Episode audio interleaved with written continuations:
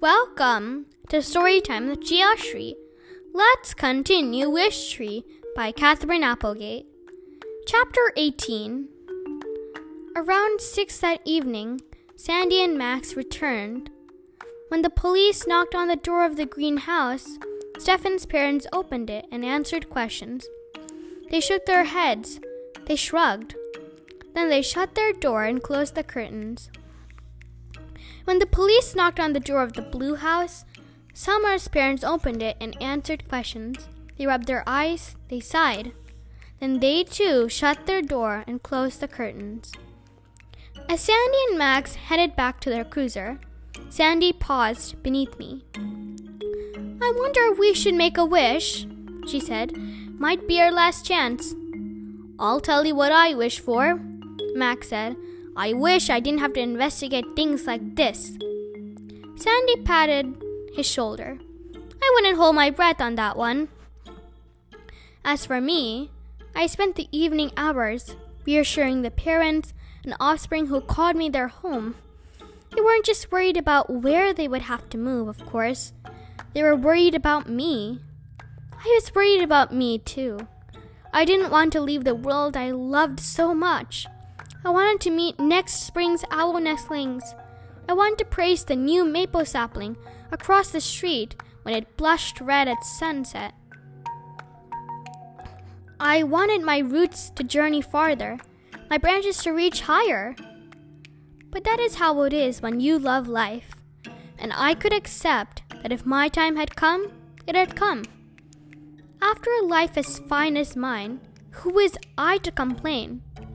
I was worried about the babies, though, about their parents scrambling to find new safe places to line their nests, dig their burrows, hide their winter stashes of acorns.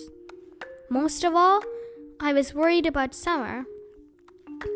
I don't know why. Perhaps it was because she reminded me so much of another little girl from another time long ago. A little girl I'd managed to shelter successfully. Francesca's great grandmother. Like I said, we go way back. Chapter 19 Long after midnight, Samar came to visit me. She wore a blue robe. Her dark, curly hair was pulled back in a loose ponytail. Her eyes held moonlight in them. She sat at the base of my trunk on her blanket. She didn't look at the carved word, or the splinter of the moon, or the blue and green houses. She just sat quietly and waited. It always took a while, but it happened. One by one, the babies ventured out to see her. Harold was first, flapping awkwardly down to the ground.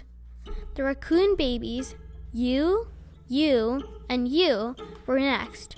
Raccoon mothers are notoriously forgetful, so they don't bother with traditional names. The opossums, the skunks, they all came. Samar sat perfectly still. The baby circled her. Together they sat in the shimmer of moonlight and listened to my leaves rustle. Bongo settled on Samar's shoulder.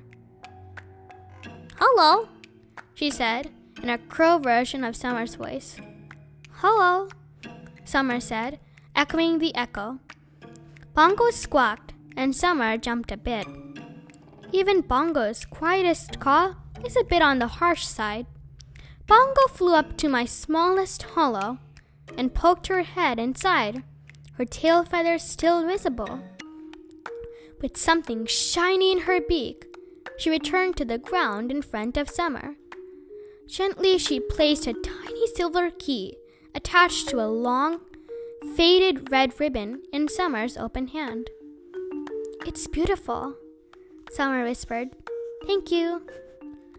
Bongo bent forward, wings spread in a sort of bow. It was, in crow circles, a sign of great affection. I'd seen that key before. Bongo had inherited it from her mother. Crows live in extended families, and they pass information across generations. It didn't surprise me that Bongo still had the key, or that she decided to give it to Samar. in the sweet calm, surrounded by everything I loved moonlight, air, grass, animals, earth, people. I wondered with a pang how much longer I would be able to savor such moments.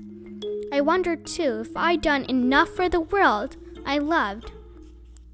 It was something I'd asked myself before, but impending death had a way of focusing your attention. Sure, I provided plenty of shade, made oceans of oxygen for people to breathe, been a home to an endless parade of animals and insects. I'd done my job. A tree is, after all, just a tree. Like I told Bongo, we grow as we must grow, as our seeds decided long ago. And yet, 216 rings, 864 seasons. And still, something was missing. My life had been so safe. Upstairs, a curtain in the greenhouse moved. Behind it, Stefan was just visible, watching us. I knew what he was thinking. One of the advantages of being a good listener is that you learn a great deal about how the world works. In Stefan's eyes, in the way he'd look at Samar that afternoon, I saw something I'd seen many times before a wish. Thank you for listening. Bye until next episode.